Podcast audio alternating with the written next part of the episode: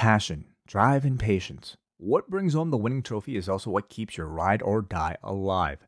eBay Motors is everything you need to maintain your vehicle and level it up to peak performance. From superchargers, roof racks, exhaust kits, LED lights, and more, whether you're into speed, power, or style, eBay Motors has you covered. With over 122 million parts for your number one ride or die, you'll always find exactly what you're looking for. And with eBay Guaranteed Fit, your part is guaranteed to fit your ride every time or your money back. Because with eBay Motors, you're burning rubber, not cash.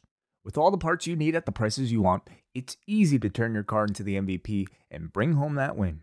Keep your ride or die alive at ebaymotors.com. Eligible items only, exclusions apply. In the treetop all day long, and singing his song. The little birdies on Jaybird Street love to hear the go tweet, tweet. Robin, tweet, tweet, tweet, Robin. Tweet. All little birdies love to hear the robin go tweet, tweet, tweet, Robin. Oh! Elias upset, I believe, with how, well, last week was went from bad to worse. When Ryan's when it's time to begin. It's on the Rewind-A-Raw with John Pollock and Wai Ting. Me 18, that makes sense of these things we see in the ring every week on TV. It's Rewind-A-Raw for Monday night. Download it Tuesday morning from the post wrestling site. It's Rewind-A-Raw for Monday night on USA now on the John and Wade. Take the mic.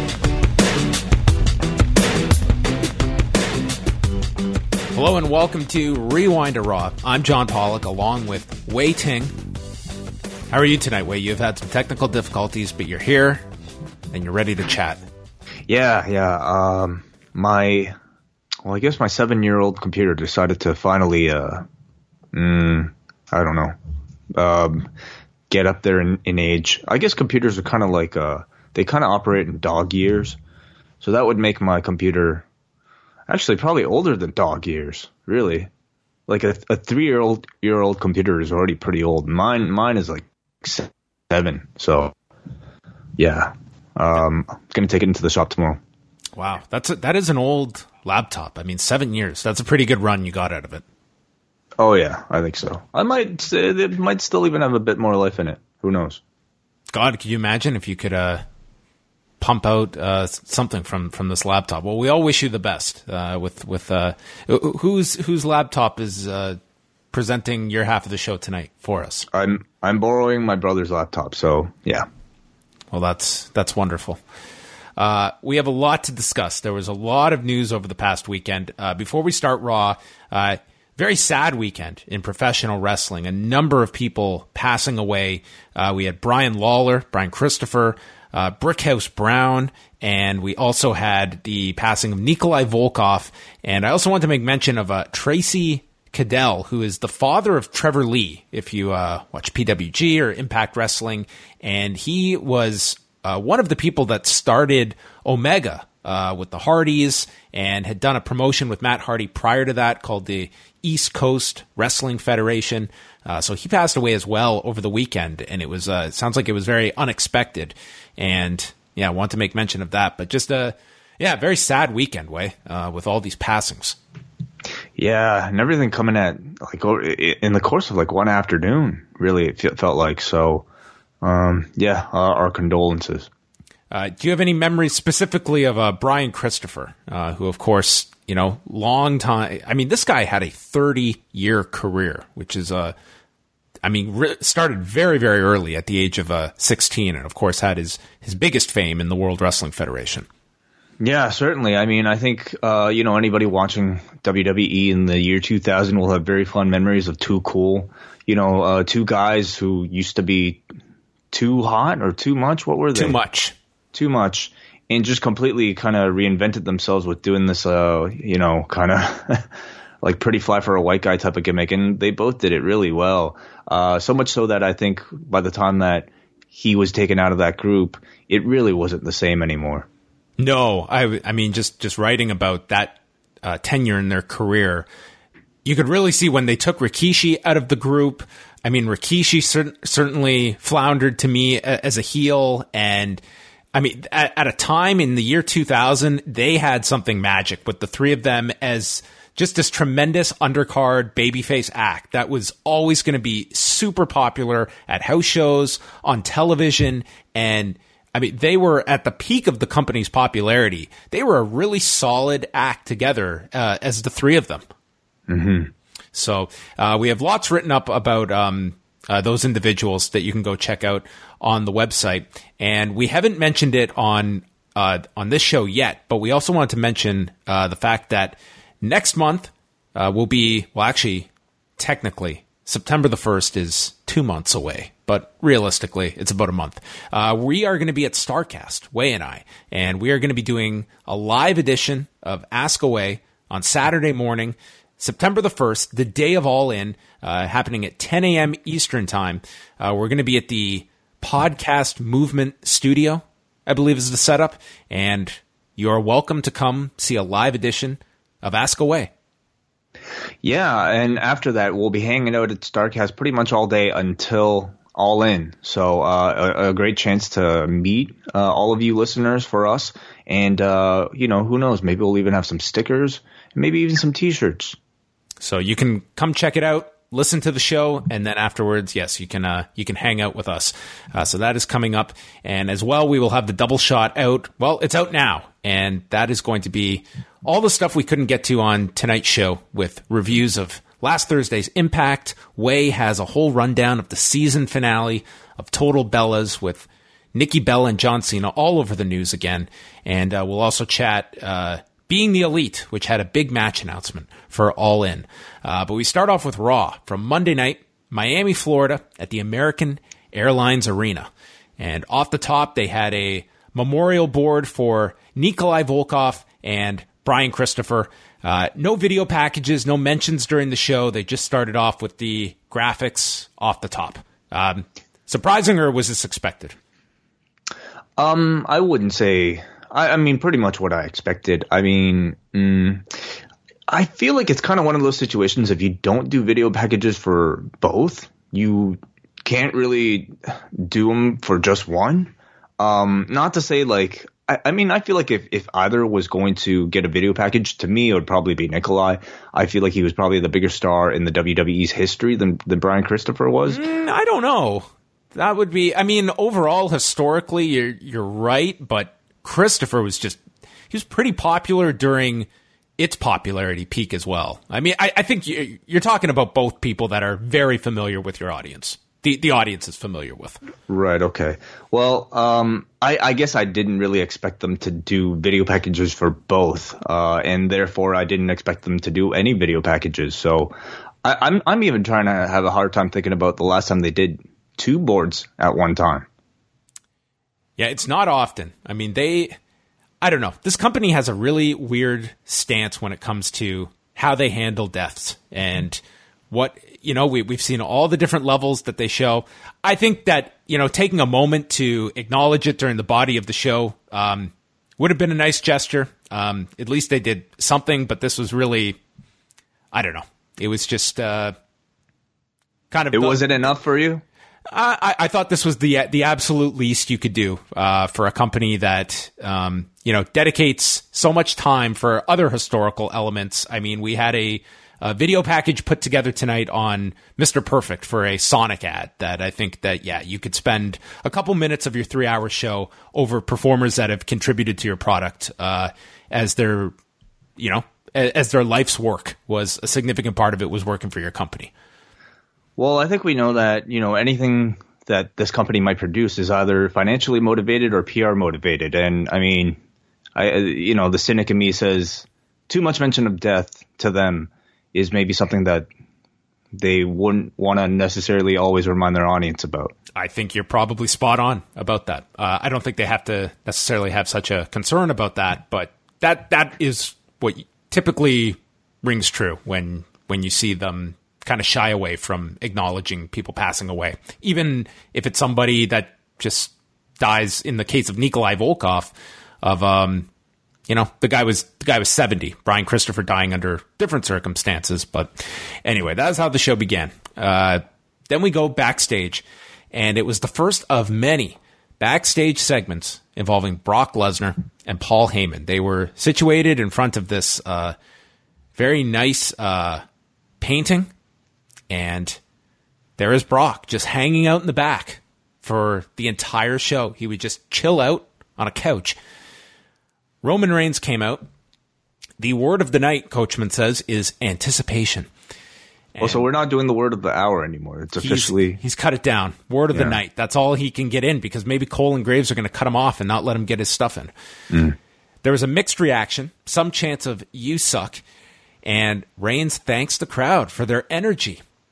And he wants to give Bob a shout out as well because he respects Bobby Lashley. Finally said his name.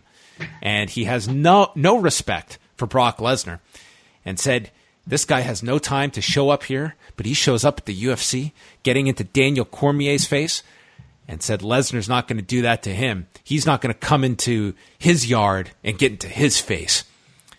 Paul Heyman walked out, and I guess he was going to do this. He tells Roman that he's insane, doing the same thing over and over again. He should be in a padded cell. Reigns tells him to shut up, and he will come out when he feels like it. Um, that's what Heyman said about Lesnar. Crowd boos this, and then Heyman qualifies it, saying, if Lesnar feels like coming out. Reigns asks if Le- if Lesnar's even going to show up at SummerSlam. He's going to send him back to the UFC, but not as the Beast, but as Roman Reigns, bitch. Yeah. What, what a ring to it that would have. Roman Reigns, bitch. Wow. Yeah, DC versus Roman's bitch. Hmm, okay. Well, uh, yeah, this is the show long storyline and the first scene of it. I mean, I thought I thought Roman came across to this crowd like a, a baby face. You know, I think you had uh, sections of the audience that w- were conditioned and were trained and wanted to boo him. Um, but as But it, far it as like, sounded like the minority tonight. Yeah, and I'll say like as far as like his scripting goes, I felt like he he did come across like a good baby face. So you know, history aside, I thought they did a good job with him starting in this segment. Seth Rollins was chilling out with some wireless headphones backstage. He looked very intense. Um, Yeah, do you have some wireless headphones? Is that what you're wearing these days? Uh, I do have wireless headphones. I'm not wearing them now, though. Oh, okay, They're nice. Uh, it really is the future. I mean, when, when you're carrying a child, you will realize um, the less cords, the better. Oh, when he grows up, he's not even gonna know what cables or wires are. Yeah, they'll, it'll all be gone. Be like, Yeah. what? You used to plug into a machine? Yeah. That's crazy. That's very damaging to your health. Uh, Rousey is shown with Natalya in the back. Night of Returns with our, our former UFC contingent. Uh, also, a number of UFC fighters were in attendance. Wai Colby Covington showed up with the interim welterweight title and a "Make America Great" hat with this ridiculous suit, and he was taking photos with Ronda Rousey and Jinder Mahal. Oh my god, he was. I guess, uh, like, do you think there would have been any consideration to put that guy on TV? I I did not expect him to be. You know, Matt Hughes was there. Matt Hughes. Uh, you know, if they're not going to show him, they're not showing Colby Covington. True. I thought I think it would have been nice, you know, like having Brock Lesnar here to say, "Hey, here are a bunch of UFC guys that are here to to to uh, cheer him on, or, or they're they're anticipating him too." But uh, I don't know if Colby Covington's the type that you would want to put on your TV, especially in a MAGA hat. I meant to ask before we did the show to find out if, if uh, Dan Lambert was at the show because uh, if Matt Hughes was there and if Col- Colby Covington was there, I'm curious if Dan Lambert was there. Could you imagine him as replacing Heyman? Or I mean, really, him with Lashley really should should be they should redo that again. That would be a natural, but I'm just saying. Yeah. Uh, I mean, Dan Lambert. Uh, if you missed his, he was um, he was at the UFC card over the weekend in Calgary because there were a ton of ATT fighters uh, competing on Saturday night. But I wonder if he got home in time, and I'm sure if he if he was back home, he would have been at the show. I guess I didn't even fully realize that we might not be able to see Dan Lambert cut a wrestling promo again because Lashley is no longer involved in Impact, and I don't know if uh, he would ever do anything with the. WWE. I think if they, I think if Impact asked him again, he'd be there in a second. And I But think where's the connection? Well, I mean, he could he could bring in. I remember remember Covington was getting involved there too and doing stuff. I mean, Yeah. the guy's a great talker. You could come up with a reason to use him. I, I don't think you, you have to bend over backwards to find a, a good reason. Like tremendous promo, Dan Lambert. Mm-hmm. So uh, we come back from break, and the one of the many great visuals was Brock Lesnar seated on his personal couch, reading his latest magazine, The Backwoodsman. It, they are funny. They're very funny. Yeah. Oh, Heyman who is who? Whose intern? Uh, like what? What was which intern had the job of going to the look for Brock Lesnar magazines? What are the odds that uh, Brock Lesnar legitimately was traveling with this magazine? And they didn't It- have to go out and buy it, this magazine. I can totally see Brock having a subscription to The Backwoodsman, which, yes, is a legitimate magazine. True. I'm looking up covers now. This is just ridiculous. This magazine. Um, Lesnar. People, those same people would probably think that a whole podcast dedicated to, professional wrestling was just as ridiculous. Probably, you're right. Uh, Heyman walks in and asks, Did you hear what Roman just said? And Brock didn't watch the segment. He said, and I quote, I don't watch the show, Paul. Why would I watch this show? Oh my god! Oh, so This- remember, this guy should be doing this show with us every week. really, yeah. But remember, like he's he's being scripted to say that. Yes, of course. So I mean, they think that this makes him a heel. They think that somebody who doesn't watch Raw is a heel. But I mean, I'm watching this and I'm Oh. like, he's just a, a sane person. I'm Who so would envious. sit through? Yeah, who would sit through three hours? I mean, what logical person would do that? Yeah, he's like, I'm watching Love and Hip Hop on Monday nights. Um, he goes to play Roman's promo back from his phone. He recorded it on his phone, which I think was on his voicemail because he gave Lesnar the code to get into his phone 00741 and Brock pretends that he's actually trying to use this this bizarre piece of equipment, this electronic square. And he Did- just was it was it an iPhone? uh, I think so. How do you have a five digit number? Yeah, do you have a code for your voicemail or to access your voice, voice, notes or anything? Oh, Voicemail, voicemail. Okay, maybe it's something different. But how would he have recorded this on his voicemail when he was out there in the arena? Well, no, it, it went to voicemail. What did? Uh, I'm not sure. Roman didn't have a phone. Heyman had the phone. Like even if it was like your voice notes that he used to record it, you don't need a code for that. I mean, maybe he does. Maybe maybe, Maybe I, I see. I thought it was the code to unlock the phone. the actual phone. Yeah. But then you're going to tell me Brock gets into your phone and then he he has to navigate all the apps to get to the right voice note. I mean, Heyman should be unlocking his own. That's normal etiquette. I mean, Yeah. unlock and Brock isn't going to be able to navigate this iPhone. Anyway, this this was a lot of thought put into just replaying this this promo. When Yes. I mean, Christ, is. Uh, we don't we don't have like a replay. We don't have a monitor back here that we can just show Brock the promo. He smashes the phone, so all of that was for naught. And maybe you're going to run into Paul Heyman tomorrow um, at the uh, repair shop for your laptop, and he's going to be seeking out a new phone. Yeah. Potentially. Apple Store. Finn Balor and Baron Corbin. Uh, I didn't time this en- entire match. Uh, did this go longer than that gauntlet match a few months ago with Seth Rollins? Um, might have felt like it. I mean, this spanned at least uh, three segments. I, do think. know. Do you know how long this match actually was? Um, I'm gonna guess twenty, around twenty. This went 20 minutes. Yeah. Oh my Sure. god, did this feel long? Well, I mean, isn't it? Don't, don't we have at least matches that are that typically go this long sometimes? Not pre- involving Baron Corbin. Well, sure. This is not a good start uh, for the show. Uh, I don't know where you could have put this match in that it would have been more digestible, but it wasn't here. Jonathan Coachman mentions Lesnar not watching the show, and Graves points out, "Well, Coach, you don't watch the show, and you're here every week, and you still get paid." There was a long headlock by Balor that was described as a severe headlock by Michael Cole. Uh, Corbin eventually clotheslines Balor on the apron. We go to a break. We come back. This match was so long, Corbin did his slide under the bottom rope and return with a clothesline spot twice. Balor blocked a power bomb, hit a double foot stomp. Corbin goes to the floor. Tope con hilo. Second commercial break. Oh, I stared at my ceiling for a minute. Coach says if uh, if Lesnar, he asks if he's watching the match. Cole and Graves just say no. Graves laughs. He never watches the show, Coach. There's a sling blade delivered to Corbin. He runs into a choke slam backbreaker. Then he gets caught with the deep six after the coup de grace stopped.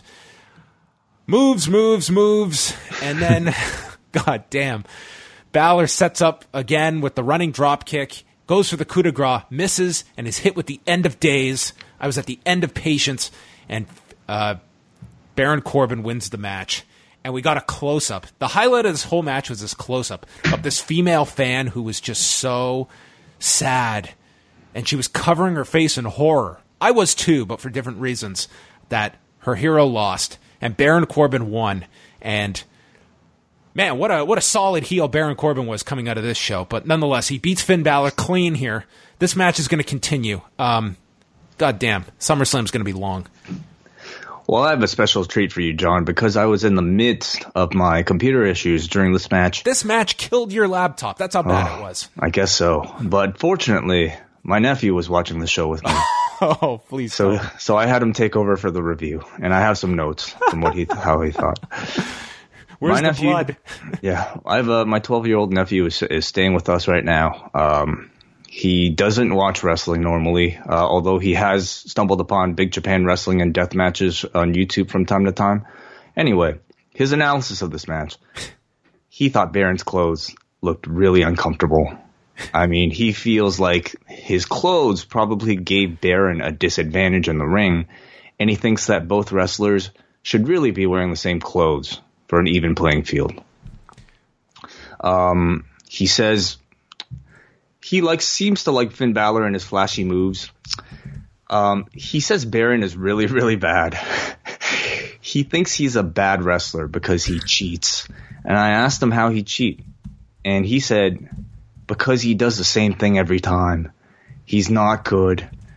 My nephew believes wrestlers shouldn't be allowed to use the same move twice within the 20 seconds. And I guess uh, I don't necessarily disagree. Oh my god. Did he did he stick around after this match or was this enough Oh, he- for him to tap I out? mean, he stuck around for a little bit longer, but not that much longer. Amazing. I'm sorry, I'm just I'm just alerting our uh, our Twitter audience of our guest review coming up on this show. Uh, well, that was wonderful. Uh, the fact that your, your your nephew sat through this match made it uh, almost uh, almost worth it, but not quite. This You was know, so- this was so long, and I just feel Corbin is just nothing for me, and Balor is just in in no man's land on this show. Right. I mean, but I will say, watching it kind of through his eyes, you really kind of do see it a little bit differently in that, you know, somebody like a Finn Balor really does stand out with his, you know, great looking offense. Um, he just looks like a good guy, period. And I think sometimes that might be enough. But that said, I mean, even this show, even this match, I think might have worn a little bit thin, uh, maybe at the 10 minute mark. So where do you think this is leading to? Is this uh, Rematch, obviously. is this the demon showing up at SummerSlam? Oh, that's a good question. I think it's about time for it. And if he's going to get beaten up like this, he lost already once. Clean. Yeah. So you know what? Perfect time. Yeah. The only way I think you can get somebody to care about this match. Afterwards, Corbin attacks Balor further and hits him with these forearm smashes and leaves him laying. So uh, a double loss here for Finn Balor, left laying and just left for dead.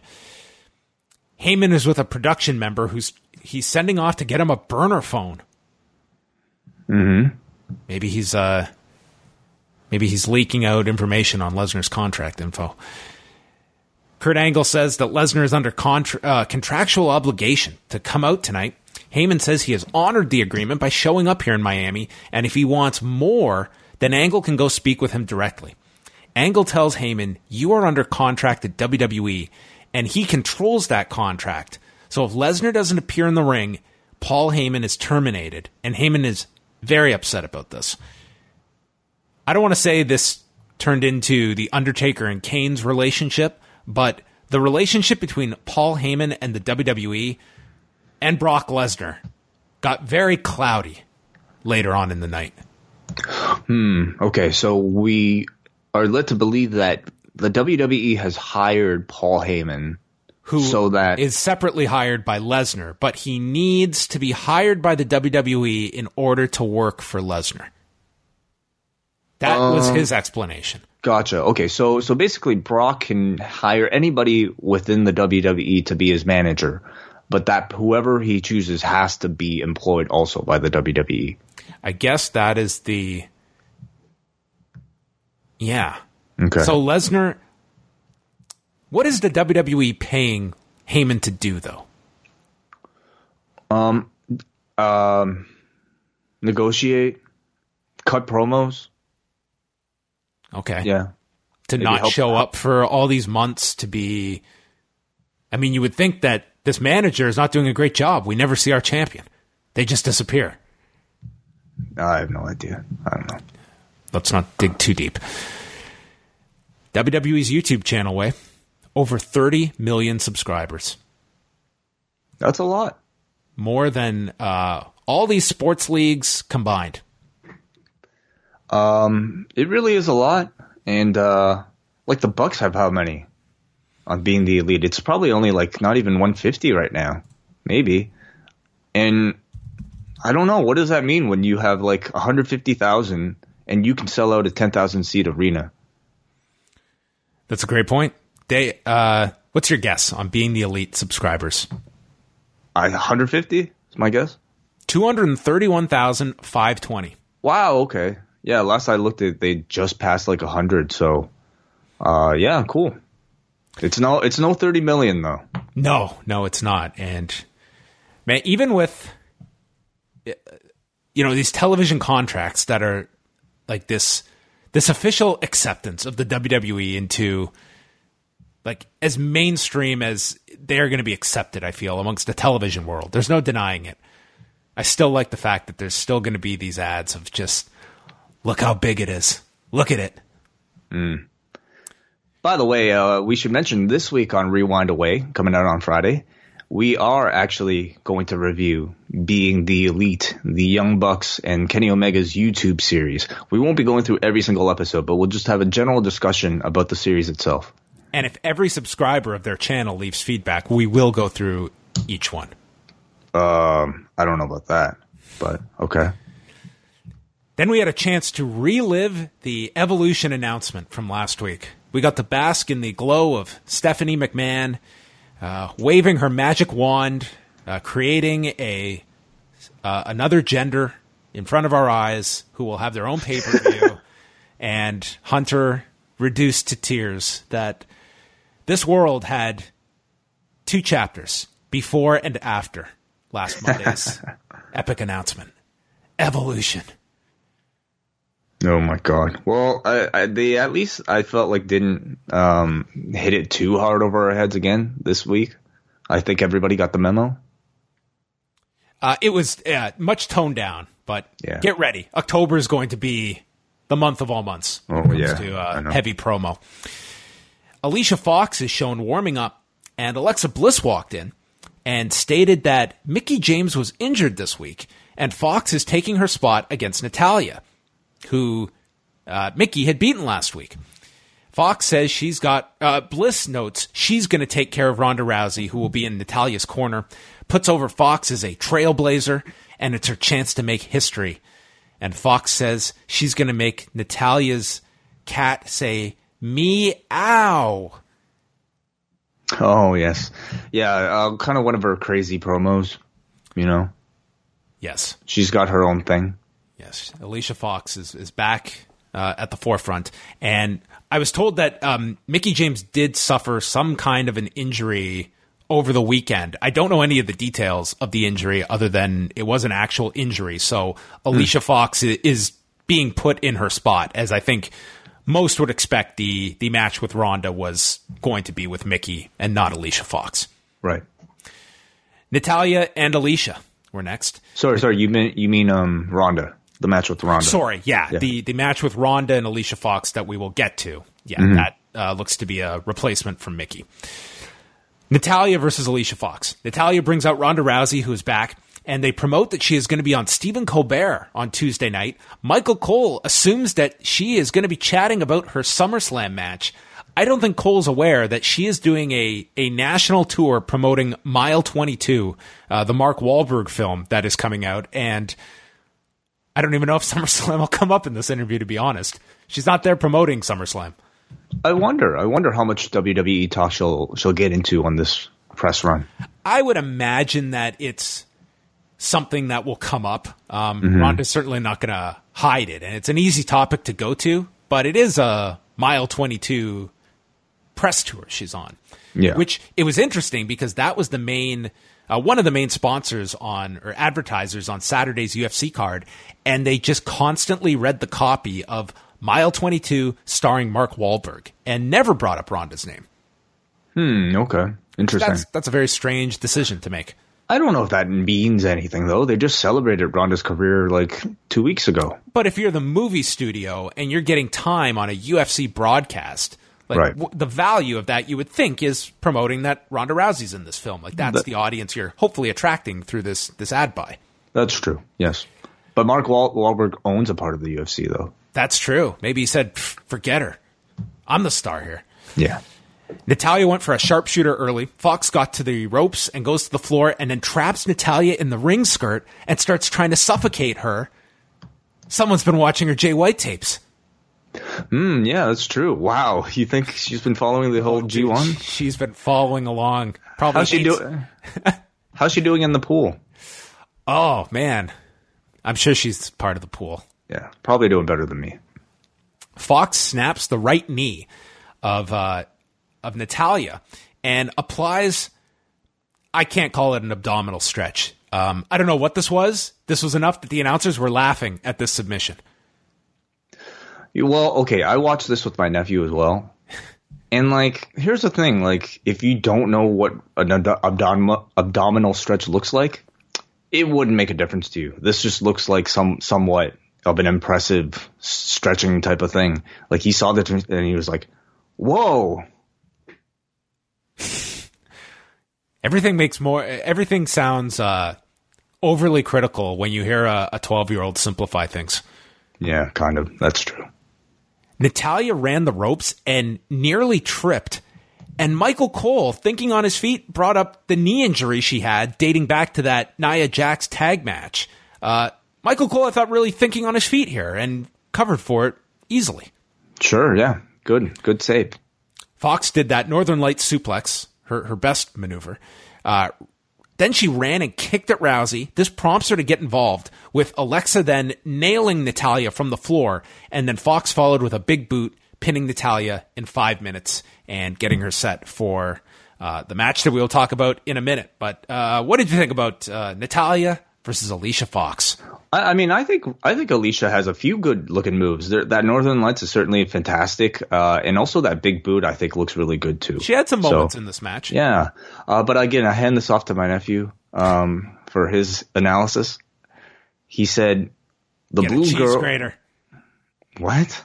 Get the cheese grater. He's the deathmatch fan. Oh no, no, he did not say that. He said he thought the blue girl, Alicia Fox, was better, but the girl in black has more power. Oh, Um, and that was it. The rest of the I I, I, fast forward through the uh, in- entrances when I watch because um I have to get through these shows really quickly, especially today. So I'm apologizing him for fast forwarding for, forwarding through these commercials and and the entrances because I need to watch the show quickly. And he said he wishes we could even watch it quicker because because this show is too long. Just inform him. I do not watch this show for entertainment. This is purely work for me. Like even for a 12 year old, he sat through like two matches and he thought the show was already too long. Did he make it to the end of the show? Oh God, no. He was like, when did when did when did this show start? I said eight o'clock, and he's like, when does it end? 11, 11, 10? No. Yeah, he thought that was way too long. So It's like, wait, I'm only in this country for a few weeks. I'm Yeah. not wasting a whole night in front of this crap. So afterwards, Rousey chased Alexa, threw her in the ring with a judo throw, and went for the armbar, but was stopped by Alicia Fox, and Rousey hit the standing reverse kata kataguruma, which desperately needs a name because they never called us anything on the show, Mm-hmm. and it's her signature setup. In like they have given her this this maneuver to use, and it's got a judo uh, foundation to it. It's a judo sp- move, so they need to come it. up with a name, even if it's the actual name of it. I got it. The Merry Go Rousey. Oh my god! Merry Go Rousey. Uh, you got, you got, you got, you got to do something with that. Anyway, I, whatever. Uh, they doesn't need a name. You're right. I think it looks great. It, I mean, the first time she did it, it just kind of looked like a Samoan drop. But now she's she's adding this like really fast spin to it that just actually makes it look really devastating. yeah, Um, anytime Ronda gets in there and gets physical, like there's such an energy and it's it's really amazing. Like her throws look awesome. Her her entries to her arm bars are awesome. Everything is just great when when she's uh like getting physical. And so I really thought that made the segment. She goes after Alexa on the floor, but then gets attacked from behind by Alicia, who drives her repeatedly into the barricade. Coachman calls Alicia Fox the MVP of Monday Night Raw. Um, okay. I mean, if you're trying to get her over, I don't think that's such a bad line. They they were obviously put in this position where they had to get an opponent ready for Ronda Rousey in a week, and mm-hmm. Alicia Fox. It also tells you kind of the depth situation that Alicia Fox was the option because that Right. is that is a very big difference between her and Mickie James. I think so. I mean, but again, like it, this match shouldn't be a 50-50 match. It should be Ronda throwing her, arm barring, and that's it. Like, especially if it's a TV match. So yeah, I don't think she has to do that much. Uh, but it is like, you know, quite, I think a, a vote of confidence on, on Alicia Fox to be able to pull off a, a, a big segment that, that I think the world will be. Do you think it'll main event next week? I think it should. I think Yeah. there's going to be so much interest for this next week. Uh, I think just so. Of people that have not seen her yet. It's on free television. I don't think you can do 30 seconds. I think you almost have to do a semblance of a match where you do get some heat on Ronda, Mm-hmm. uh, which is Alicia Fox is a gamble to do on television with your your big star. I think they will be more than capable of you know heavily putting this match together so it does not uh, Yeah. and the crowd will be nuts for for Ronda. I don't have too many concerns, but certainly more than if it was Mickie, which I would say you're going to have no problems. It's true, but I mean, Alicia really like she's been doing this for a long, long time. She's a trailblazer.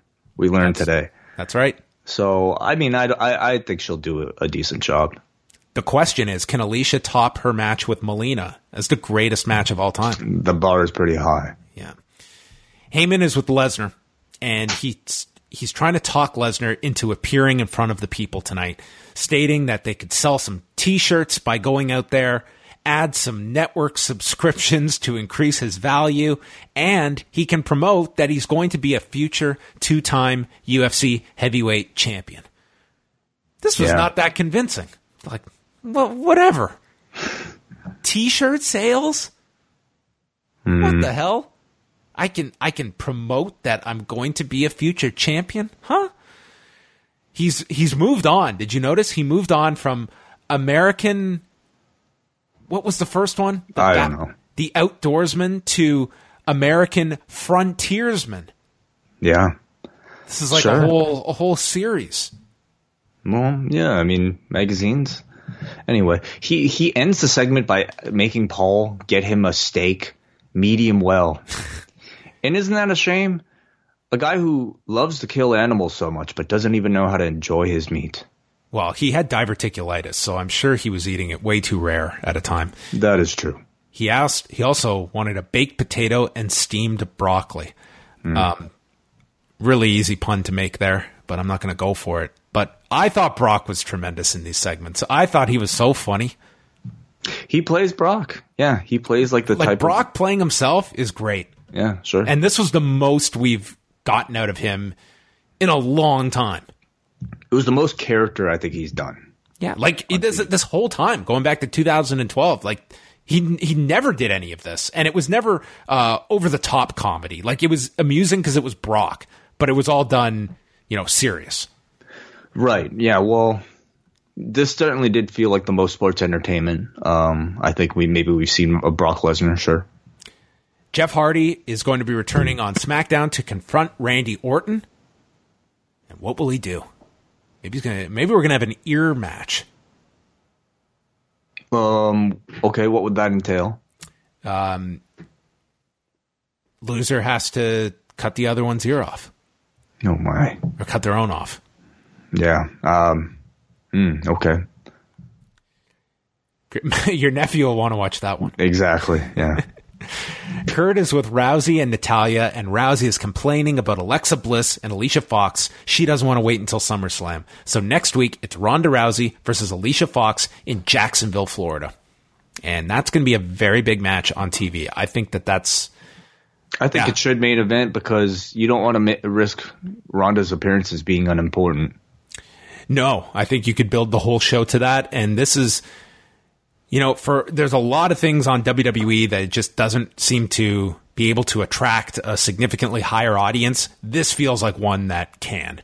Um, I think a lot of people are going to tune into this, and they were very smart uh, to at least give it a week to build up. I would argue you could have built this up for two weeks, but nonetheless, you've got a full week of promoting this uh, for next for next Monday. Elias is in the ring.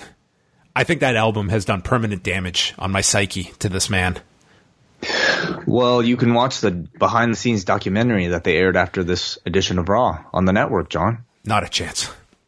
Yeah, for people unaware, John and I listened to the entirety of this album, all 15 minutes and four tracks of it on this week's post production video. So if you're a double double patron at the Post Wrestling Cafe, you can go ahead and check that out. You did a tremendous job editing that video. It's, Oh, it's- please. You put more work into that than I think the album had. Oh my God. Elias calls his album the greatest of all time. Heels always lie. he beat Panic at the Disco, Post Malone, and Taylor Swift. I assume on Um, the iTunes charts, which I don't. I have. I have no way of uh, knowing if that's a true statement or not. He said. I, I mean, I don't know if those same people released albums this week. I'm not sure. that but- would be awesome if they haven't put out anything new in months. Yeah. He says he could have beat Drake, but Bobby Lashley interrupted him last week. And this city worships a garbage musician like Pitbull. Yeah. Pitbull is one of those musicians that if you only listen to his music, you probably have such a negative view of. But if you've ever heard this guy in interviews and stuff, he comes across so likable. Like Oh, I was one of those people, oh, I just assumed Pitbull was just like, oh, I would hate this guy. And then I heard him, I'm like, this this sounds like a very nice individual. Mm, mm, and okay. I, I, I feel the some of the Pitbull hate is unwarranted.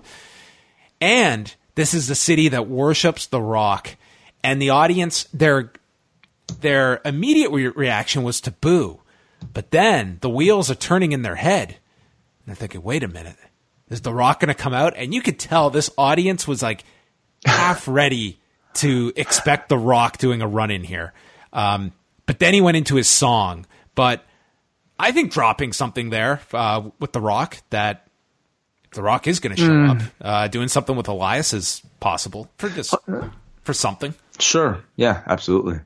Well, there are rumors out there. Uh, he played his song and then he's interrupted by Lashley. So Lashley comes out and he wants a front row seat for Elias. And Elias asks if they want to hear Lashley sing with him and suggests a duet. and then Oh my got- God. Oh, This. dude. Oh, jeez. This was this was the Goldberg uh, putting on the wig. This was this was Goldberg putting the wig on. Lashley singing "Rockin' Robin. And when I say sing, I mean recite in the most deadpan delivery possible, where he just said Rockin' Robin. Rockin' Robin. As Dan Lambert, wherever he was, probably turned the show off. What was Colby Covington doing? I want to know. What was Matt Hughes thinking when this was happening? Jesus Christ. Um, terrible. I mean, after last week, the loss to Reigns, that feud is in the rearview mirror. That win at Extreme Rules feels like it meant nothing. Nothing. Oh, like he certainly did have good glimpses. I thought in the Roman feud, I thought he was uh, enjoying upwards momentum.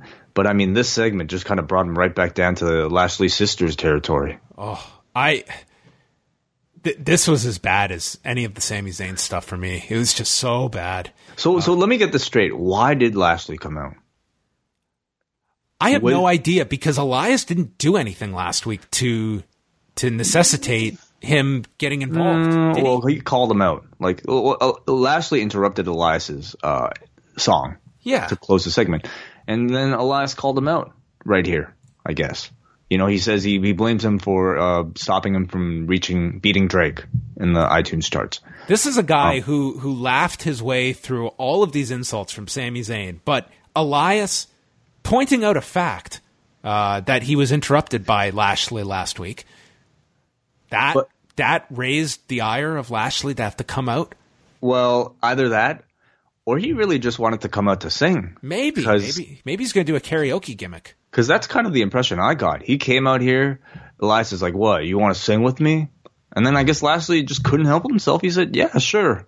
And then Elias attacks him because I mean the thinking is that Lashley would be the one if he was a babyface, he would drop the mic and he would be the first to attack Lashley, uh, Elias.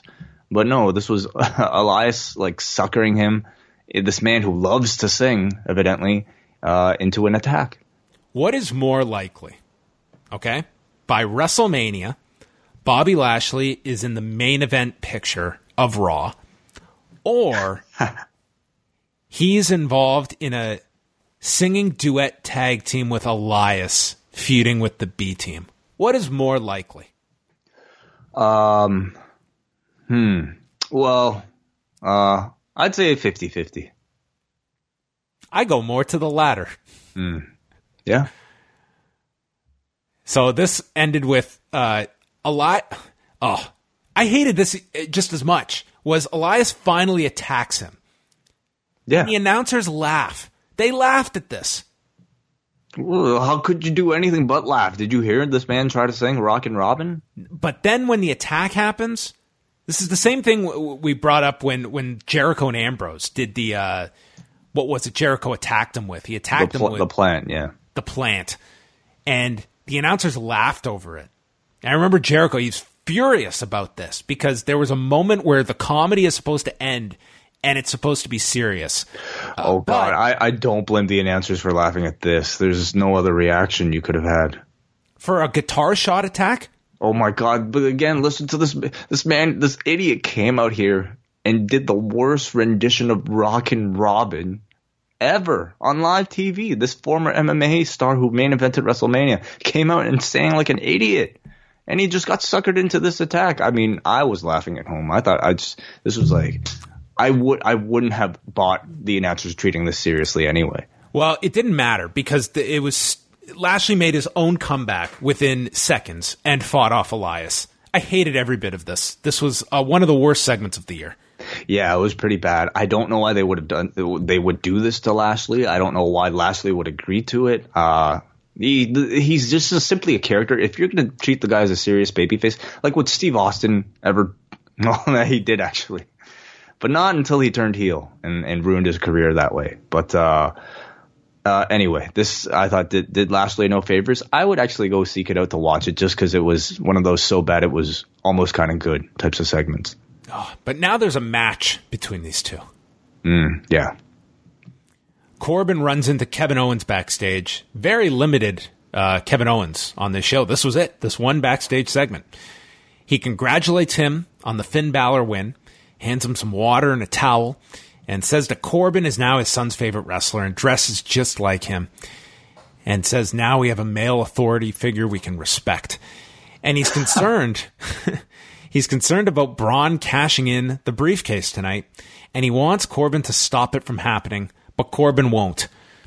Uh, to which, uh, at the end of all this, there was no explanation for Braun not cashing in later tonight. None. Like last week, we said, you know, uh, maybe Owens is going to take Braun out early on to prevent Braun from uh, not being able to cash in, but they didn't go through the effort of explaining any of that at all. They I thought- literally went to that length for Roman, and I, what I expected on this show to be realistic was they just wouldn't address it. They even surprised me because they dedicated a whole segment to outlining this scenario which just never happened. Braun just sat on his hands apparently for the final 15 minutes of Raw. Yeah, he got those hands and he sat on them. Sit Man. on these hands. Yeah, I don't know. I thought it made Braun look really stupid. Here's a guy who, who uh, the night after winning the Money in the Bank, vowed to cash in on Brock Lesnar the first chance he had, and here it was. And they did. They made no effort to explain it. I was very disappointed in that. This was. It didn't surprise me that they would just ignore that, but the fact that they did this segment to bring it up as a potential scenario, that to me was just mind boggling. Like, why, why even do this? Why even call attention to it? And just something to take Braun out of the arena would have been, mm-hmm. that would have impressed me. They plugged the Miz and Mrs. with Coach stating he liked it so much he watched it twice last week. Well, uh, he must have a lot of free time on his hands. Um, I did watch it once, John. I, Only? I wa- only once. Yes, out of curiosity. I'll say, not as bad as the previews make it look. It's only a half hour. It's only a half an hour. I would say that's the the, the biggest uh, saving grace for it. But you know, I think it's kind of your standard reality show fare. Uh, very staged. I would say this one. Uh, but the Miz is like he's kind of like in the zone where I don't know how he was on the real world or anything like that. But I mean, the guy is kind of made for like that type of over the top, uh, very kind of charismatic, but also kind of very annoying reality show type. And I think he's well suited for what they're trying to do. Um, production is good. Mm, you know, I might I might check in once in a while, but it's really it's not as bad as the as the uh, uh, uh, what previews make it. It did a really did a really good first week number. So we'll see if they can keep that up uh, this week. Dolph Ziggler's on this week's episode, uh, so I'm sure Yeah. they'll be hitting that hard on Tuesday. Yeah, Michael Cole also called it record setting. I don't know what records it set last week. I don't know. Highest, most viewed Miz and Mrs. episode ever. That'd be a record, yeah. Technically, Braun Strowman comes out, chance of get these hands, and some of our good friends were on hand in Florida. yes. Miami on Monday uh, because it was during Jinder's entrance that I saw everyone listens to Pollock, which apparently there was another sign uh, that someone tweeted that John Pollock was born on a Friday, which was a great sign. Very true statement. Yes. Uh, thank you. Thank you to our friends Bill and Alex for, for those. Uh, they tweeted they tweeted me about this last night, and they told me to tell John to keep posted. Uh, I didn't even mean for that to be a pun, but uh, uh, th- those guys, those two are great. Thank you so much. Wonderful, wonderful representation. So Braun Strowman took on Jinder Mahal. Oh, I was mistaken earlier. Kevin Owens did have an appearance here. He showed up during the match from the crowd, and Strowman chased him around and chased him to the back and was counted out in a minute 32. And they stressed that if this happens at SummerSlam, he loses the briefcase. Now I ask you, Wai, mm-hmm. would it have been so difficult that Kevin Owens just sprinted, sprinted to the back? We cut to the back, and he leaps into a car that's there waiting for him and takes him off. And Braun is just showing, and he just sprints after the car and he leaves. And we never see Braun again for the rest of the night. He has chased this car, and we'll get an update next week if he caught it. Well, I don't know how realistic Braun chasing a vehicle would be, even for somebody the, like Braun Strowman. But I think something to that effect of Braun leaving the building to get his hands on Kevin would have been would have been very easy to do, and I thought would would have at least fixed that to me that plot hole. What if he jumped onto the car and it just drove off? like the Big Show onto a hearse? Yeah. Yes. I don't know if that would have done Braun any favors, but uh, okay. I'm just Something. saying, with this countout stipulation, we could have removed Braun from the building. Yeah, yeah. Could have happened. As as far as the the match, or I, I don't even need to talk about the match really, uh, but I think this was their way of giving Owens finally something over Braun, um, and have you know, Got him. yeah, that's heat. So it's something. I mean, we've been complaining all these weeks about Owens not getting anything. Um, certainly, I guess leading him into a count out victory or count out loss was probably the most that we'll get. So I, I, I consider that somewhat of a positive in this whole thing. Yeah. You know, it didn't it didn't annoy me as much as it does now during the show about this whole briefcase thing. But it just seems like it was so easy. Like why couldn't Corbin have just given Kevin Owens a favor and said, "You're right. Braun can't use that until SummerSlam." Right. I mean, I don't even. It, it's Stephanie who gets to make that call, you know. And yes, I guess Stephanie could have done that. Angle is watching this in his office. Corbin walks in. Stephanie's on the phone. And Angle takes the call. He tells Stephanie that the fans are going to be disappointed by this. They won't be happy. And we're left in limbo as to what this call, what what are the details of this call. Then we went to the geek locker room. Mike Kanellis, The Ascension, Kurt Hawkins, Zack Ryder, Heath Slater, and Rhino, who are all in the middle of a conversation asking each other, why did we get dressed for non matches tonight? No, seriously, would all these guys have, have been booked on a main event? Like, why were all of them. no, they would have done two matches on main. like event. why why were they all dressed? Well, you never know. You never know when uh, you might get called upon, right? This is the, like at least half this locker room wet their hair for this segment. I mean, just drying that hair, I think, is going to be a, a real nuisance for this. Mojo runs down everybody. He says he's not hiding behind a keyboard. He's for real. So Bobby Roode walks in and he asks Mojo, Do you have a problem with me? And Mojo says, What if I do? You gonna catchphrase me into submission? Good And- line. It was a good line. There was a similar one a few years ago. I think it was when Dominick Cruz and Uriah Faber were on the Ultimate Fighter together, and uh, I guess Cruz said some kind of insult, and Uriah came back and said, "What are you going to do if we f- if we fight in the street? You're going to decision me?" I missed that feud. That was that was some good stuff. Those two were tremendous together. Uh, they brawled, they separated, and Bobby Roode and Mojo Rawley will have their big showdown next week. I thought I thought this came across like a good backstage brawl, but I think maybe my impression of it might have been colored uh, uh, slightly different going into it because even prior to watching this on TV, I saw on my Twitter feed Mike Kanellis, who you do see in the background here. He shot this whole thing on his cell phone Oh, really? and he uploaded like his perspective of it onto Twitter in like a 15 second clip, and it looked awesome. Oh, like it looked cool. way more believable than this. So I mean, at least uh, Mike Kanellis trying to get himself onto TV somehow. God, they would never do it properly in the WWE because they they'd have it properly lit and they'd probably use like an actual camera for it. That'd be a cool way to just come back from break and say there was an altercation backstage and a guy actually shot it and this is what happened. Yeah, this could be his new gimmick. He's just like a world star type of uh, guy.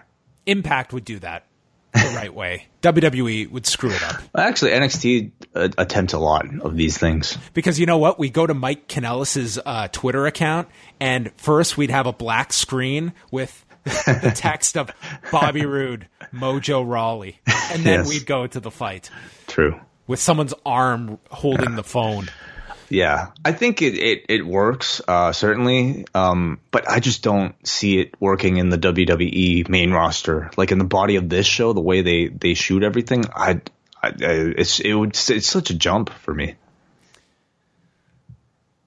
Then we had a singles match between Akam and Apollo Cruz.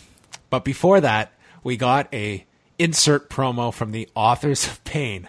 God, It's very clear Vince McMahon has only gotten to the first letter of their acronym. This Oh. was actually said by these two, okay? this is going to be your new G- TJP. I I look forward to it. You were graciously offered the chance to turn the page. Your book will be slammed shut. This all as they're wearing their t shirts that read, Written in Pain. I feel the final chapter has been written on their main roster runway. Oh God. Oh, this was so cringy from this team that were. Oh, this team was so good, and man, this this was the end of them for me on this main roster. There's no better way to kill two monsters than to to force Puns, Bo- Dude, they're, they're they're making them sound like me. These monsters, these intimidating monsters, are making stupid wise ass cracks that I make. For Christ's sake, No, like I wouldn't even have bought this on Glow. Like I, this would have been weak even on Glow. But I mean, certainly for the authors of pain, not two characters that I would uh, ever, ever think about. Like, what's like? Listen, they could have had Seth Rollins debut, um, you know, saying, "I'm rockin' Rollin, Rollins," you know, or Dean Ambrose coming out and saying like, "I'm gonna, I'm gonna suspend you." hi, Huh? I'm Drew McIntyre, and let me draw the picture for you. and he's a painter. Oh God! Like? God damn, that that Drew can draw. Get it? He can draw. Yeah. Well, it's clear, John. Everyone listens to Pollock. Unfortunately. Yeah. Akam versus Apollo. Akam took him down, overhead suplexed him, and then Crews fought back, jumping clothesline, standing moonsault, and then Akam ran shoulder first into the turnbuckle and was rolled up by Apollo in 205. I'm pretty sure I called this last week that Titus Worldwide was going to get a win over these guys because they were actually going to program them together. And that's what they're doing. They're, mm. they're going straight for the kickoff show at SummerSlam. I know, and this is how they decide to to heat feuds up. Uh, it's just all rematches now that we get on pay per views. We start off on the TV where one person beats the other, and then they have the rematch of the pay per view, as if somehow uh, the the the rematch is supposed to be more, uh, uh, I guess, bi- uh, more uh, uh, have bigger stakes than the first match. Whatever, who cares? I mean, I, for, I, I I'm not a fan of them cutting like pun promos, but at the very least, I think they learned their lesson and they let these guys cut their promos in a pre-tape. Um, I just don't even know if they should be cutting promos at all, though, especially promos like this. they they've taken a lot off of this act in record fashion. I think Seth Rollins versus Drew McIntyre started off with Drew catching Rollins off a suicide dive and hitting him with a spine buster onto the barricade. I'm sorry, I'm just still laughing at the. Uh, I'm gonna draw you, Drew McIntyre. He then catapulted him throat first uh, under the ring. It was a work of art. And then they returned from break. Rollins hit him with multiple suicide dives and rammed him into the side of the apron. Rollins turned a tilt a whirl into a falcon arrow, which looked really cool. Drew then just deadlifts him for a power bomb with such ease. Rollins turned it into a Rana, dropped him with a pair of super kicks. Drew came back a few minutes later with a white noise off the second turnbuckle, and then went for the inverted Alabama slam, which Rollins countered with a victory roll, hit the stomp. Ziggler ran in for the DQ at 917.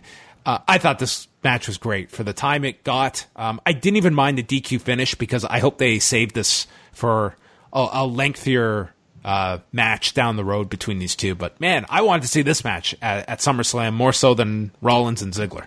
I agree. Um, I ha- I hope that they're saving this for, for something bigger down the line. That's the only excuse that I can give it.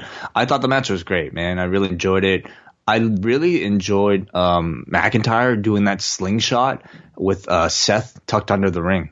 Yeah. You know, that's something I hadn't personally seen along uh, ever. Um, and I thought really it could have almost been used for a, a bigger injury angle than just a, a, a thing that he did to commercial break. But I thought the rest of the match was really good. Seth's cardio really is amazing. Like it feels like this guy didn't stop running for this entire match. So he uh, continues to really steal the show. That Drew, he's a natural on the canvas. yeah, this is great. Like really good. Best match on Raw easily, and um, yeah, I really really enjoyed this. Dolph has straightened his hair, by the way. He looks crazy. Yeah, I hate the look, but I like the change. Ziggler was sent to the floor, and then Rollins hit a suicide dive. So, um, looks to be the direction is is still just Rollins and Ziggler for the pay per view. Although, They announced it. yeah, they had announced it last week, uh, but the way that well, they'll they do an angle later in the show. We'll get to that. Um, Reigns is chilling backstage on his iPad. So I guess both of these main eventers aren't watching Raw, Right. unless he's got maybe he's got um Sportsnet 360. Yeah, yeah, he has a Canadian login. Yeah. I imagine you could do that on the USA Network somewhere in the states. But let's be honest, why would you?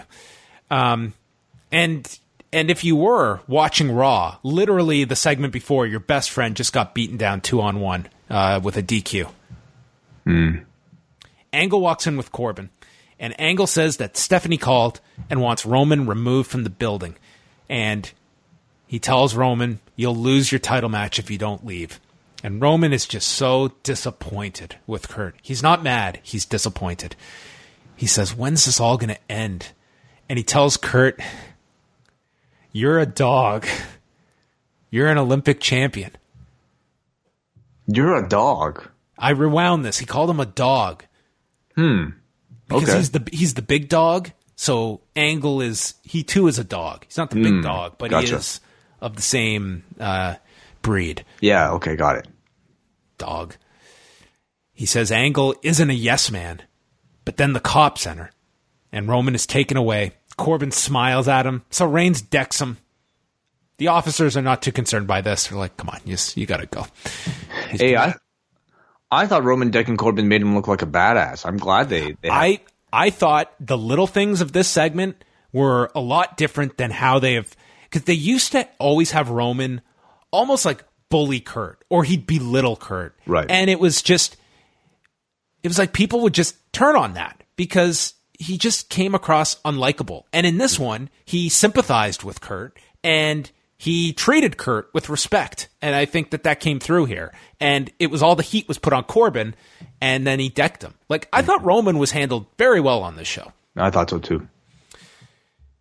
Sonic is promoting this new meal you can buy for two ninety nine involving taters, which I wonder if Sarah Logan should have been the pitch woman from her uncle's tater farm. She doesn't have um, potato in her name or some semblance of that, so you might save that for somebody else. Not yet. Yeah. Uh, anyway, my word of advice is that any meal that is two ninety nine, you you get what you spent. That's uh, that's probably a, a safe safe assessment. That said, this Sonic spot allowed us to get the old Mr. Perfect vignettes. And I was perfectly content with this. And we got to see Mike Modano and Wade Boggs on WWE television in 2018. I mean, I loved it, and I especially loved that it led right into the B team. Did you ever try that football thing? Where he throws the football and ran? Because I tried that as a child. Are you kidding me? Yeah, I felt like an idiot. Of course you did. I mean, but who hasn't tried the ba- uh, the basketball behind the back throw? Oh, I, I think most could do that from the from the free throw line. You just have to line yourself up. But yeah, I definitely tried that too. I actually feel like I could probably shoot better behind my back than facing forward because you're you're probably more straight when you're doing that. Did you ever do the dive off the diving board? That I haven't tried. No. I didn't either. That's a next uh, post production video. Yeah, sure. Cedric Alexander is going to take on Brian Kendrick on 205 Live Tuesday. And then Charlie was in the ring and brought out the B team. This, uh, in a in an episode that would not have included Lashley and Elias, this would have easily been the the subject of my disdain. Uh, but after this, I uh, this was just I zoned out. See, I'm glad it wasn't just me because sometimes I watch these and I'm like, man, am I like in the minority here? Are there people that really enjoy this B team, Matt Hardy, Bray Wyatt stuff? No. And hearing your reaction and hearing the crowd's disapproval of this, I mean, I, I guess I, I'm happy to know that I'm not alone. these two are not entertaining. They're not amusing. They're not clever. No. I don't get the B team in the least. They come in. The whole thing is the they come up with new words. The B team stands for dream, which doesn't start with B. Hardy and Bray Wyatt show up. This was after the attack last week. Matt says their success is a cosmic anomaly, which I'm not going to disagree with. Bray says that their dreams are fleeting and cannot be touched, but nightmares are real and made up of their insecurities, and they are their nightmare. This wasn't a bad promo from Bray. It's just in a program that has absolutely no interest from myself. He says they're going to haunt them. They're haunting me. Uh, the revival comes out. calls them buffoons, led to a big brawl. They brought up their win over Reigns and Lashley, and the B team flees as Matt and Bray sent the revival to the floor. Uh, yeah. Yeah. Do you, know, do you know how many contenders we have for those kickoff spots this year at SummerSlam? There are so many options. Oh yeah, yeah. The roster is bigger than ever. I think uh, this Andre Battle Royal next year might have to be a sixty man. There are too many programs though like this. Like I should not be watching all these programs thinking that could be on the kickoff. That could be on the kickoff. Yeah. I mean, it's more so that I would say certainly a, a, bigger issue to me with the tag team division where, so, I mean, we've been talking about it for so long now. Even the glimmers of hope and the revival and the authors of pain looked painfully, uh, no pun intended, uh, I think wasted on this show. Yeah. And, you know, the authors, they're doing a number on them. And I think Ziggler and McIntyre, they are booked above the tag division. I don't think you're going to see them saddled with the tag titles. No, they're not gunning for those belts at all. I mean, they're single stars who just happen to help each other. So Matt Hardy and Bray Wyatt took on the revival while the B team were on commentary, and they were atrocious. I, again, I, I thought this so was the worst commentary ever. These five together was just unbearable. Mm. Wilder applied a Boston Crab to Matt, and Dawson then double teamed him. Bray got tagged in. This led to the crowd chanting CM Punk. Uh, Bray went for a Uranage to dash, but was stopped by Wilder's drop kick. Um, the revival was doing some some good double team tag stuff in here. Curtis Axel's expert analysis included, "I don't know what's going to happen here." Wilder pulled on Bray's hair to stop the Sister Abigail. Tag was made to Dawson, and they hit the Shatter Machine, pinning Bray Wyatt at 4:58. So I guess we've got a three way program for SummerSlam. I think making it a three way makes it a little bit better, but really not that much better. Um, the crowd turned on this. It's like it was like they were actively protesting about having to sit through something that they don't care about and they feel is taking too much time on a show that they paid tickets for. Again, like it's weird because like Matt Hardy is still over. Like that delete thing is still over. But man, like in ring, I just don't know how interesting he is. Uh, everything outside of doing that delete chant, I just don't know how interesting it, it is. I just, I just think it's an easy thing to chant at this point. I don't know how over this this character feels at all. It just feels like this is the the remnants of something that was popular. You know, this was the it's like the ho- hot, it's the like hot thing two years ago, and it's past its prime. You're saying it's like Hacksaw saying "ho." Um, in some ways, it's just an easy thing for the fans to chant. They'll always chant when he does the signal. Mm. Um, I mean, they'll even chant uh, dessert on being the elite when they do it. That's right. I watched way too much being the elite. Rewind away over the past weekend. Um, How many? Like what? What? What did you watch up to? Um, well, you gave me like oh, the different scattered. sections, yeah. so it's scattered. But I probably watched like 15 episodes of it. Cool. So, Renee interviewed Seth Rollins backstage and he says it must. Uh, Renee brought up how taxing it must be to take on two people all by himself. Rollins said, "There is no quit in me. He's going to regain his intercontinental title." And then he got jumped by Ziggler and Drew McIntyre. Uh, this was actually really well done because. Mm-hmm.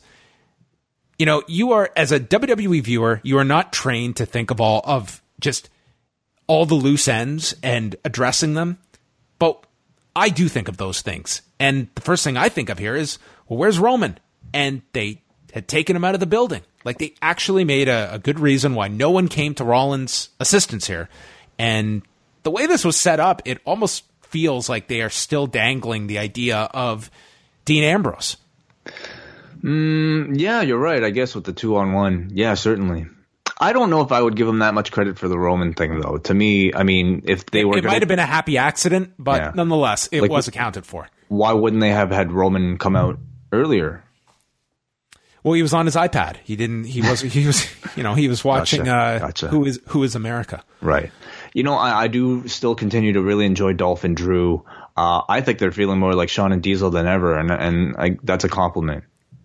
It's been a career revival for Dolph Ziggler, mm-hmm. and I think Drew McIntyre has so much mm-hmm. upside potential. Um, yep. It just, you know, I thought him and Lashley were going to be such great additions to the main event mix, and it looks like, well, Drew Drew is looking good right now. We will yep. see what happens uh, down the road, but he's he's in a good spot at the moment.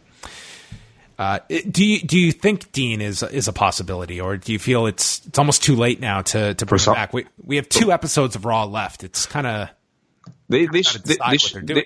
they showed a matchup board for the the Ziggler match, so I'm assuming that's the match. Bayley and Sasha took on Liv Morgan and the Viking. Uh, early on, the Meteora was hit, which Graves uh, pointed out. Look, Cole, it's your favorite, the Meteora. Then Cole started talking. I swear to God, this this statement was made. Sarah Logan and her extended Viking family is all excited about evolution. I bet they love evolution. Bayley hit a flying knee to Logan, uh, running knees from Sasha. They were also in matching ring gear. Uh, we went to a commercial, came back. Logan was in control. Coachman starts talking about the Evolution pay per view, and he just let himself go. He said, "quote They will have the entire night, the entire Long Island, the entire world watching them." And there's this brief pause. Graves computes what was just said and responds, Did you say the entire Long Island? I caught that, said Coachman. Graves said, You said it. What did he mean to say? I think he was trying to say, he was saying, like, they will have the entire world watching them.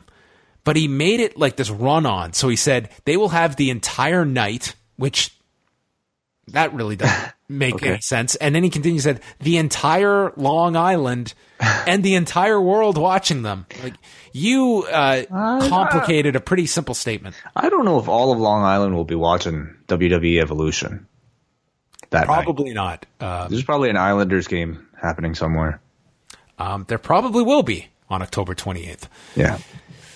Anyway, uh, Bayley and Sasha, there was a uh, double team backstabber into the Bayley to belly, and Liv Morgan is covered, and we get a one, two, and a kick out, a victory. I thought it was a kick out. It was Michael Cole's call. Liv Morgan never moved her shoulder, and Michael Cole somehow screwed up his call of the finish as Bayley and Sasha won at 8:51.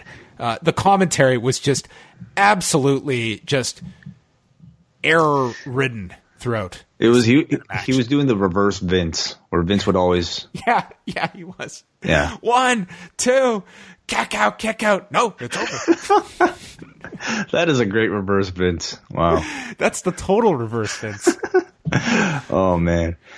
Well, uh, they're trying really hard to rebuild this Sasha Bayley thing. Um, crowd really was not there for much of it, but they gave a good a good response to the finish. Man, for Sasha and Bayley though, the reunion just feels so unearned.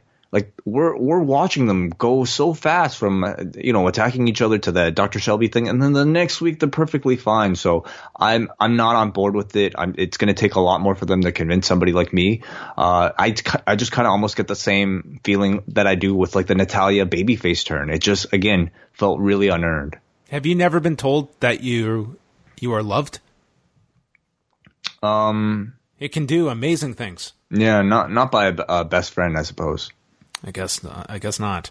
Um, so Bayley and Sasha, uh, no, no hint of anything. I don't know what they're doing at SummerSlam. I think it would be really silly to break them up again i- over the next two weeks. I, Like, I no, I don't think they would break them up until after SummerSlam. Um, I I could even see them dragging it all the way out to the uh, Women's Evolution. Sorry, is that what they're calling it? No, WWE Evolution pay per view. uh, the entire world is evolving through this one Yeah. show, the, with the agents of change being the women. Right. Yeah, I could see them dragging it all the way out there. Uh, there are rumors again, like perhaps tag team titles. Perhaps they might do a, a four horsewoman, four horsewomen women type of thing. What do you see them doing at SummerSlam Tag match. with? Bring back Ruby? Could be three on two. I don't know. I have no idea. Who else is there? Who else is there? There's nothing. Like we, everyone's tapped out. Like it's just uh, maybe uh, maybe Alicia can do something with. It. I, I, I certainly don't see a one on one match right now between the No, that would seem very very rushed. Which is not to say that they can't do that. Um, just that you would think that they would have hinted at something. Back in the locker room, Lesnar is still reading. Man is just uh, loves reading. Reading for three hours.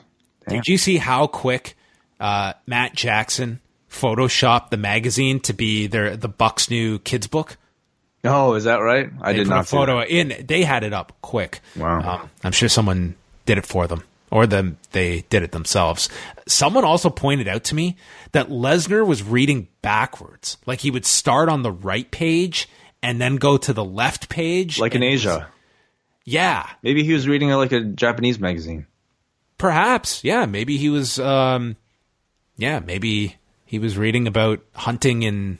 Uh, The G1. yeah, he was Yeah. getting all caught up. He had a uh, Weekly Pro or something underneath that uh, hunting magazine. Uh, so Lesnar's reading. Heyman says the show's almost over. He proposes they just go out, take a bow, say hello, goodbye, and they're in a steakhouse in 25 minutes. And what can go wrong? Roman's gone. Lesnar asks him, Have you been paid? Heyman says yes. And he notes that he has a contract with both Brock and the WWE, and one allows him to have a deal with the other, and he will be fired if Lesnar doesn't go out with him tonight. So Lesnar grabs Paul. He says, They are not friends. You work for me. I don't work for you. And he asks Heyman, How long have you been leeching off of me? And he tells him to march his ass out there and do his job. And Heyman leaves. There was tremendous effort on the show to really break up the two of them, or at least drive a huge wedge between the two to make it seem like uh, Brock Lesnar is not even a fan of Paul Heyman. And I'm trying to think, you know, why exactly they're going that route. Uh, certainly, there could be. I, I think they're. Pro- uh, sorry, you go ahead. Well, yeah, certainly. I, I, Paul does get great babyface reactions in a lot of towns. So uh, having Brock distance himself from Paul, or at least showing that he's not a, fr- a friend of Paul Heyman, might work towards that. I think you're right, and I think that they are bracing for the end of Brock Lesnar. And like this feels like the big villain of the movie, and we're getting to the end where he's broken off from everybody, and Yeah. it's it's like the the theoretical killing off of the major villain, and Brock is that villain, and he's going to turn on the closest person to him. Like that. It feels like they are preparing for the writing off of Brock after SummerSlam and distancing Heyman from him. Yeah, and and like I I don't feel like it's all that uh, often that we talk about maybe stories uh, with that level of depth uh, uh, anymore. Uh, certainly on this edition of Raw, so I I I have to commend this segment. Yeah, and you know Heyman is pretty hands on with with all of this stuff as well. So I'm sure that and the guys played their roles very well Yeah, in the show. Brock. Brock is great. So that sets up the final segment. They announce next week Raw in Jacksonville: Ronda Rousey versus Alicia Fox and Bobby Roode versus Mojo Rawley. Which one is it you think headlines? I, I mean, it really has to be Ronda. You know, I, I Not- that's not, what I not think. Roode and Mojo. Oh, sorry, I didn't know you were being sarcastic. I I was only half listening. So that is next week, and I, I think it's going to be a.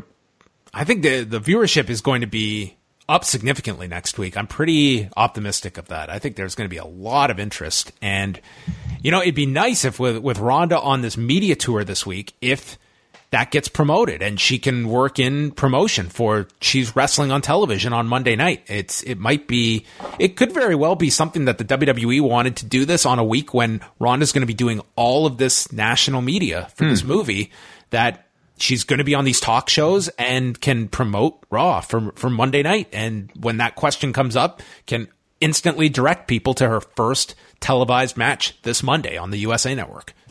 That's a great point. Yeah. Uh, I was also one. You know, what what what else do you think kind of is is in it for them to play this card right now, if anything? Um, you know, it's it's throwing a bone to the USA network. I don't think you had to do it this early, but I guess they just figured now is now is the time to do it. And may, maybe they feel during the summer they can actually do an even higher number than waiting for the fall when they're up against Monday Night Football or baseball playoffs or, or anything that might hinder the highest audience available. And maybe it's as simple as just Ronda's going to be all over the media this week and it's an easy way to promote on Monday. But it sounded like they were planning for this. It was just Mickie was going to be in the role instead of Alicia Fox. Kurt Angle and Baron Corbin come out for the final segment, and they tell Heyman to bring out Lesnar, or else it's his last night on Raw. And a very somber Paul Heyman comes out.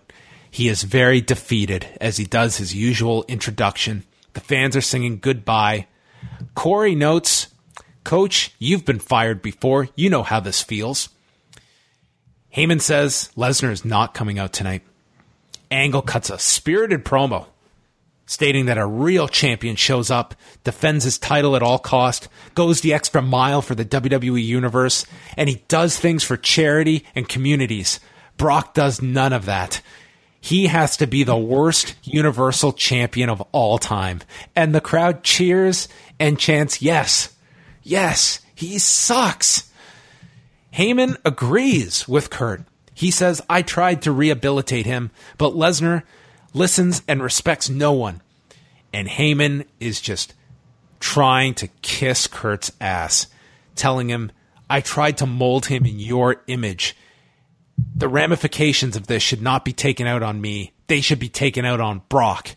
But Angle sees right through him, and Heyman says Lesnar doesn't respect anyone, but Heyman respects Kurt. And Paul Heyman gets on his knees. He is begging Kurt as Kurt announces his contract is terminated. And then Brock's theme hits, and he comes out, and the instant his music plays, there's this close up of Paul Heyman who's just groveling on his knees, and he turns to the entrance with the most sinister smile on his face. It was the best. He was great. He really Oh, was. Paul, you know, for all the like his promos, I think they get mm-hmm. taken for granted that it's usually always a he never has a bad promo, but there is a certain pattern that he has just come into. But tonight was just a tremendous performance from Paul mm-hmm. Heyman from mm-hmm. start to finish, I thought. It might be one of his last. So yeah. Lesnar comes down and he asks Kurt and Corbin if they have a problem with him. And then out of nowhere, he hits Kurt with an F5, and Kurt's down. Corbin cowers to the floor and leaves. And then Lesnar and Heyman laugh together. And then Lesnar grabs Heyman by the mouth. And that's when the audience starts chanting. And this has become a source of debate online way. I heard, we want Roman. Is that what you heard? It's what I heard.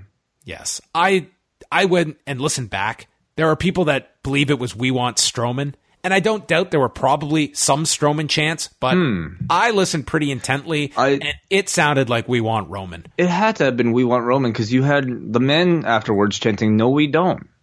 So You, you're right. You had the no, we don't. Like you did have that vociferous. I won't say vociferous, but it was audible. The I mean, response to the Roman chant. it kind of was a was like the Cena thing with like it, it sounded higher pitch, and then the men like the deeper sounds were the no we don't. So I but I I certainly heard we want Roman, and I'm sure they're watching this in the back, and they really consider this a miracle. They finally chanted we want Roman. It wasn't the full crowd, but it was a at least a start. Uh, and I think that you know the way they, they position Roman on the show is to be commended. I I mean, will it translate to Brooklyn? That's a whole nother story. I don't think there's a prayer, but uh, extending it to uh, just next week, for instance. Um, Possible. I mean, again, I, think you're going to get the men who like the smart marks that are in the audience will know that they're being manipulated, and I just don't see them in three weeks. You know, any of them being able to convert those guys. But maybe you can convert some of the others. No, uh, I just think the fact that you finally got this reaction from a crowd.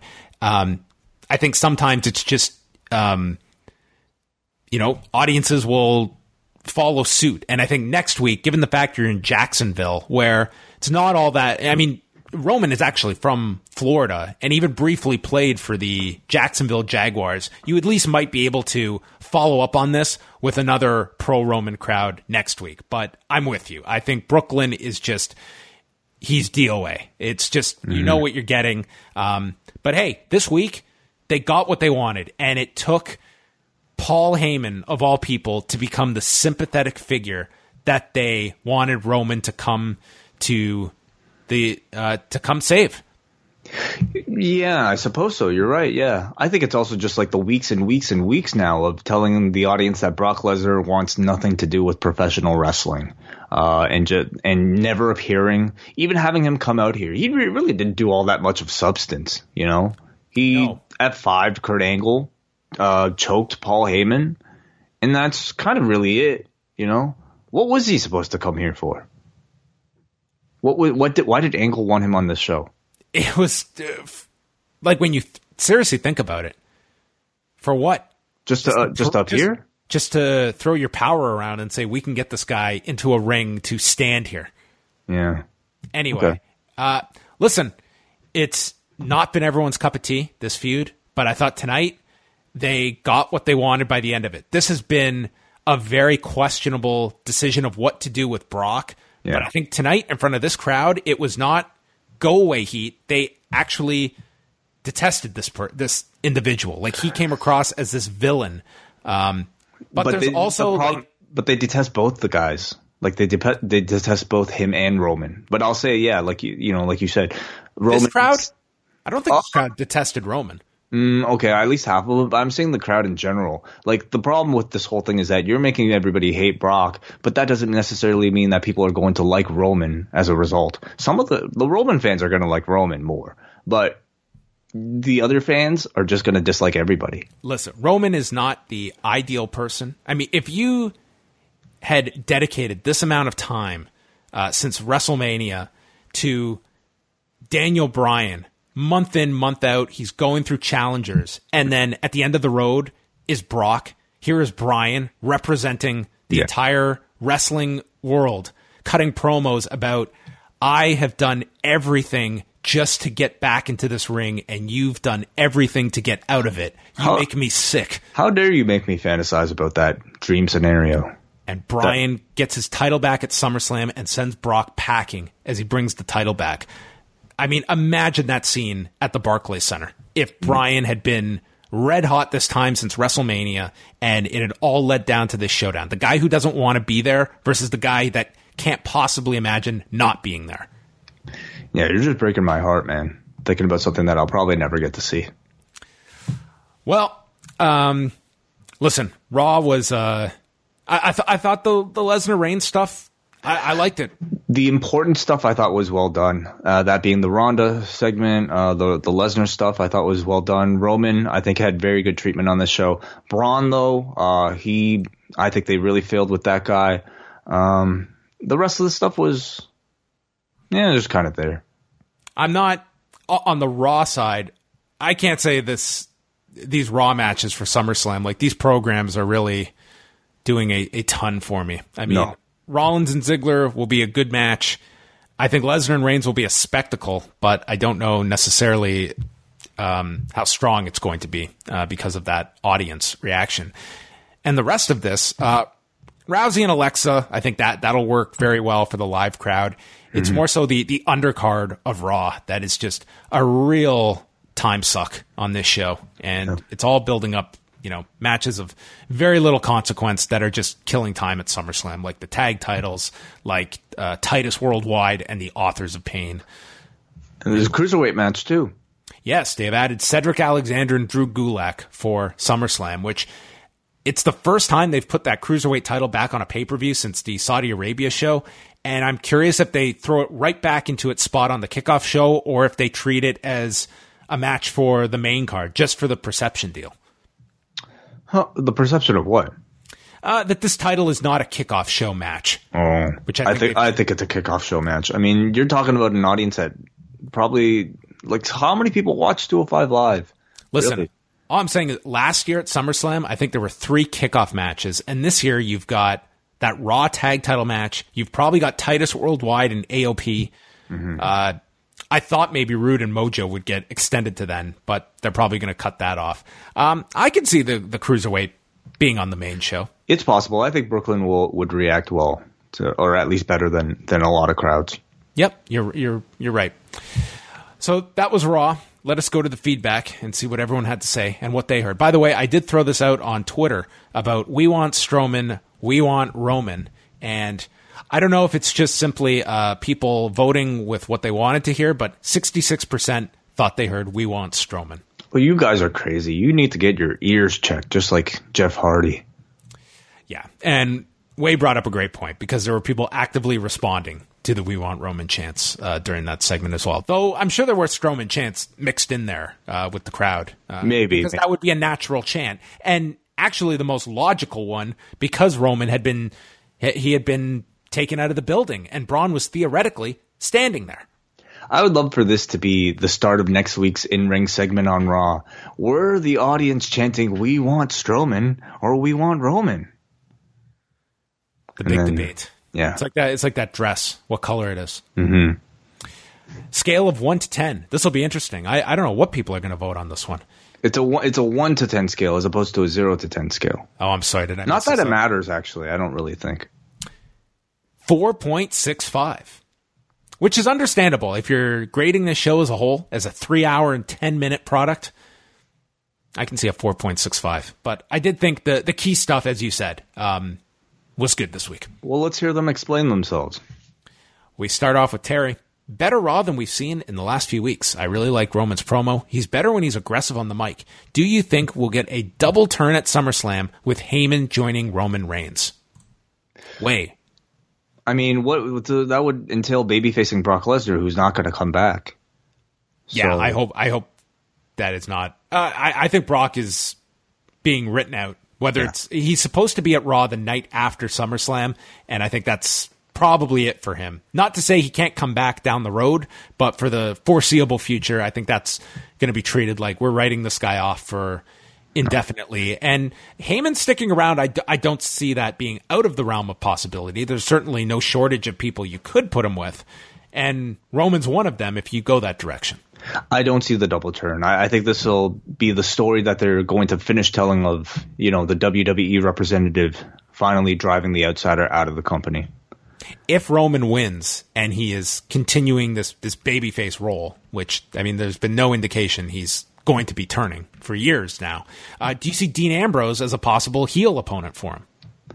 God, I hope so.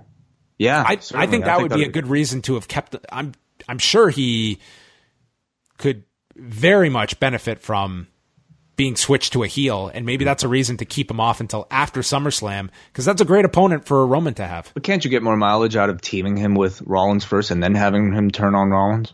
Yeah, you could mean- do that. You could do the reunion together and tease it, and that's when Dean finally does the turn to be more impactful. You're right. Yeah, I, I mean, there's something to be said about maybe uh, inserting Ambrose into like the world title picture right away, but I don't know. Like in the mix, I still kind of do see him more fitting with the Rollins group rather than the Roman, you know, group.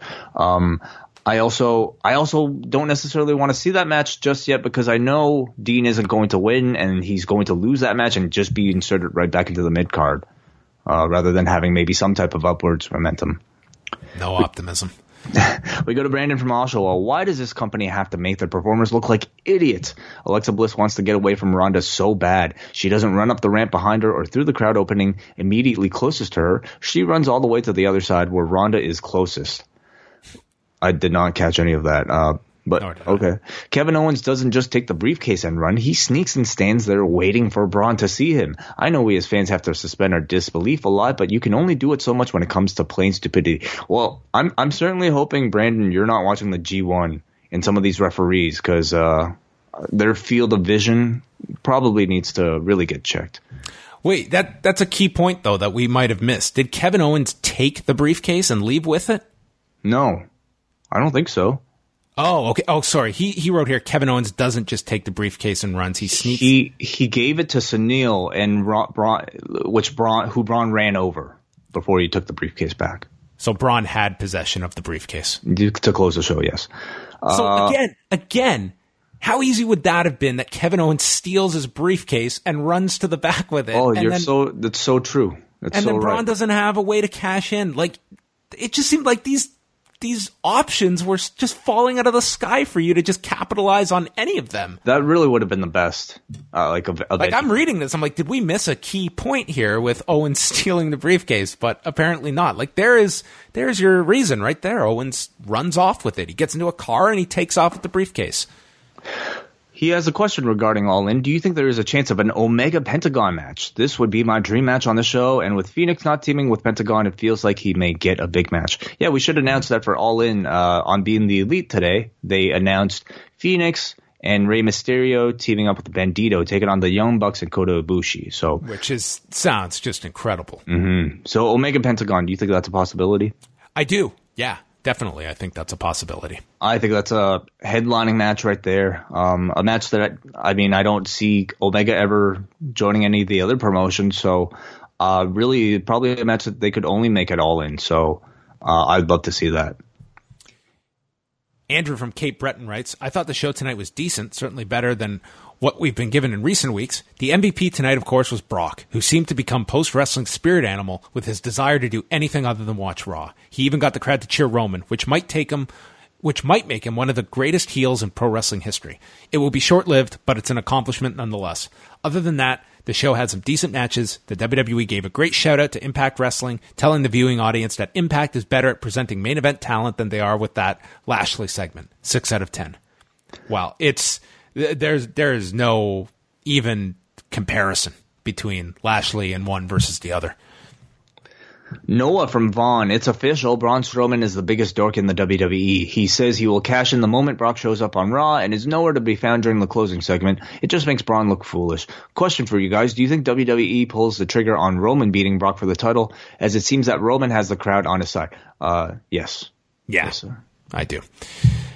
Mark from Vaughn, could you see any scenario where they tr- they just try and shock everybody and he keeps it Well- and they do it on Raw the next night? I mean, Braun, Braun is there as always, so he can cash in to close the night. he might not be aware he can do that. Uh, you're right. Yes. Mark from Vaughn, uh, do you think anyone will come? Uh, do you think anything will come of the Heyman developments tonight, or is it just geared towards getting Roman cheered? Could we actually see a breakup with Heyman joining someone new since he's been doing some work behind the scenes, even when Brock isn't there?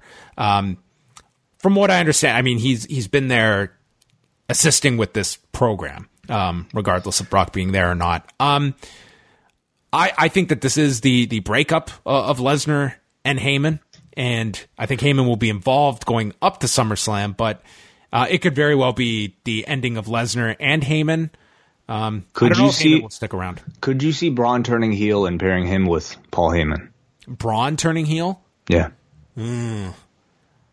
I, I really don't like that idea because that would be mean that he's feuding with Roman. Yeah. I think that would be. I mean, it's something fresh for that feud. I just don't know. You're you're going to be right back into the same position where you're going to have. Even That- worse is that you're you're going to have a baby a baby face that no one likes against a heel that no one hates in Yeah, Braun. that's- well, I mean, how is that different from anything we've ever had with Roman Reigns? I mean, at least typically you with. I mean, right now you have, you know, uh, a baby face that no one is is cheering for the most part against a heel that I mean, up until tonight, I mean they they didn't really hate all that much. It was just kind of indifference. Like it was just two characters that just killed one another when they were in the ring together, and that was the case at WrestleMania. Uh, I think, so- I think, I think logically, we're probably going to see Roman and Braun feud again sometime in, in uh, before the end of this year. Yeah. I just, I really hope for this SummerSlam match, it's not a repeat of that WrestleMania crowd because that was just the most deflating main event. It was just get this match over with. There did was you no- did you mean to throw like a beach ball pun in there?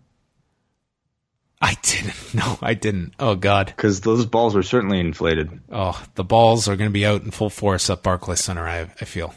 All right, up next we go to the Golden Elite who asks, or who says, Brock sure hit the nail on the head when he asked, why would I watch the show? It's a question I ask myself every week and I've yet to come up with a good answer.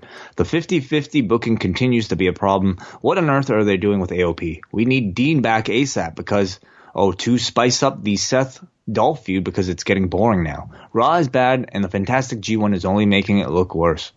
I, I don't really have an issue with the Seth Dolph feud. I mean, I think it could be better. I, I, I don't know if I necessarily want to see another match of theirs, especially after we've already seen a 30 minute Iron Man match at a pay per view. I just feel both are going to be so motivated after that Iron Man match was just, you know, such a cluster that I, I think you'll get a really great match from them at SummerSlam. So I'm not going to on a show that long getting a great 20 minute match out of them. I have no complaints about that. Um, it just seems like time is kind of ticking to do Dean coming back. Um, you could do it. They definitely teased it with that backstage segment tonight and hitting on the the the numbers disadvantage for Seth Rollins. They're definitely dangling it there, but you would pretty much have to do it next week if you're going to do a return for Dean this quickly. Or at SummerSlam. Uh, yeah, yeah, you could you could save it for that. Anthony writes, as I walked in my dad's room to see Raw airing, I saw something that made my heart melt.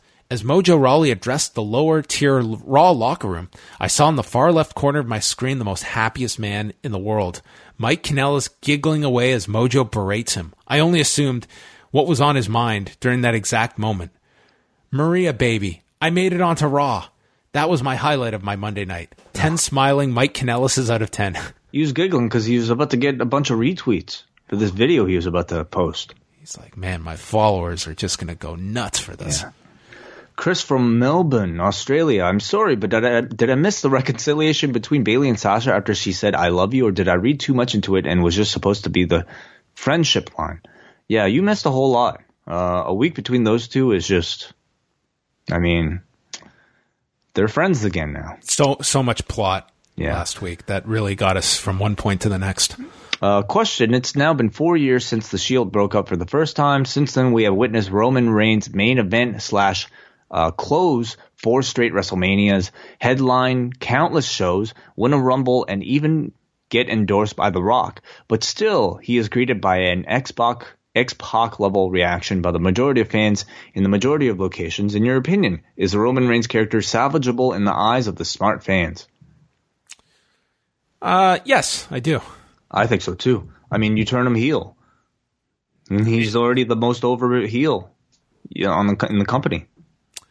I think it's a pretty quick fix. I think it's also a matter of, you know, looking at some of the programs he's been involved with that just like tonight they they told the show long story that by the end of it the audience cared when Lesnar like you can only have Lesnar turn on Heyman once and they did it and it, and it got a really good reaction and a sympathetic one too to the point that they positioned Roman tonight as the babyface that is going to confront Brock. And, you know, in one night, I think they did a fairly good job with him.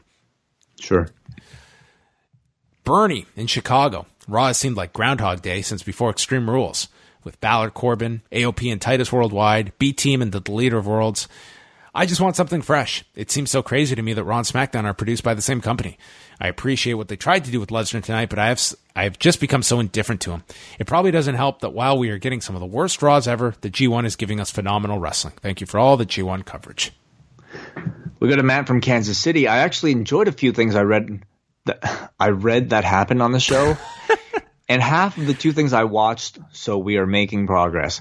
Uh, Corbin pinning Balor clean, I guess, is okay because it sets up a demon match at SummerSlam. Although when the demon's last win was over AJ Styles, this feels like a downgrade and just the way to get the entrance out at least once this year. I'm excited to see what they do with Finn after his second consecutive pay per view win. Uh, the Brock stuff is great. I feel like the angle would have worked a hundred times better with Seth Rollins, but so does everyone. Unrelated, I was listening to the Wade Keller show on Thursday, and John's name was brought up. Wade's guest had to apologize for all the terrible things that Wade has supposedly said about John in the past. Is there a story to this? Because I can't find anything. No, this was uh, just uh, our good friend Todd Martin uh, was making a joke about it. There's uh, there's no uh, ill will between myself and, and one Wade Keller. It was just a joke. I hope we see him at All In or at Uh, Starcast. I'm sure we will. Yeah. I'm sure we will. Definitely. Let's do one more here. It is getting very late, and we still have another show to do after this. Uh, and who better to end with than from Bill and Alex, Yes. who attended the show on Monday. Alex and I attended tonight's Raw. Hopefully, John enjoyed his little sign tribute. Roman got a big pop to open the show, although it was mostly booze. As the night went on, it was clear that WWE wants Brock to take the heat off Roman so people are ready for his win at SummerSlam. Ronda got the biggest pop of the night, and we enjoyed the match between Foxy and Natty. Alexa has some of the best heel mannerisms in our opinion, and she will only get better. I can't wait for the match between her and Ronda. Seth was probably the second biggest pop. The crowd just loves him. I would expect to see Dean enter the picture to help him no later than SummerSlam. There was a strong CM Punk chant during the women's tag match. The night ended with the crowd clearly chanting Roman. We rated the show a 7. One more note there were a lot of empty seats behind the hard camera, and two thirds of the upper bowl was curtained off. That from Bill and Alex, our loyal supporters. Well, there you go. I mean, I think that's pretty definitive. Very. So there you go. We want Roman chance, folks. Uh, whether you like it or not, they they got the desired reaction after all this time at the end of Raw on Monday night, July 30th, in Miami, Florida. Just become an Orlando or a Florida based company and run weekly television out of the American Airlines Center. Or just take take over the Universal Studio space. There you go. And suddenly all your problems will go away. Yeah. All right, that is it for us. Uh, quick note uh, as we look ahead to the show, all of our regular shows coming up this week. No better time than now to sign up for the Post Wrestling Cafe at postwrestlingcafe.com. We already have one G1 show up from Monday. We also have the double shot that is out with reviews of Impact Wrestling from last week and the season finale of Total Bellas. And then Wai and I are back with new editions of our G1 shows on Wednesday and Thursday. Wai is going to be joined by two guests on Saturday and Sunday. Plus, there is a Rewind-A-Raw. There is almost a new show every day on the cafe this week. Yeah, yeah. Somebody I know said uh, who doesn't necessarily um, listen to all the shows. Um, she just happens to subscribe because she's a friend. She's like, "Man, you guys have another show out? Oh my god!" She's like, "It's like she's already like, wow, I can, you guys have so many shows." That should be our tagline. Yeah. Oh my God, you have another show out? Wai is going to somehow have time to do a guest spot on Eggshells this Saturday as well, chatting 1995. I am. I didn't even know that. But uh, yes, I will be. I will be joining joining Chris Charlton. We recorded this show actually uh, quite a while ago, but uh, it was a lot of fun talking about the UWFI invasion of New Japan and uh, two other shows actually. So uh, please enjoy. All right. So you can go check all of that out at postwrestling.com. We've got our regular shows this week, Rewind to SmackDown, up next, and the aforementioned eggshells. Plus, I'll have a UFC review on Sunday, uh, chatting about the pay per view on Saturday night. That is it for us. Uh, go on over to the cafe, check out the double shot, and we'll speak with you on Tuesday night.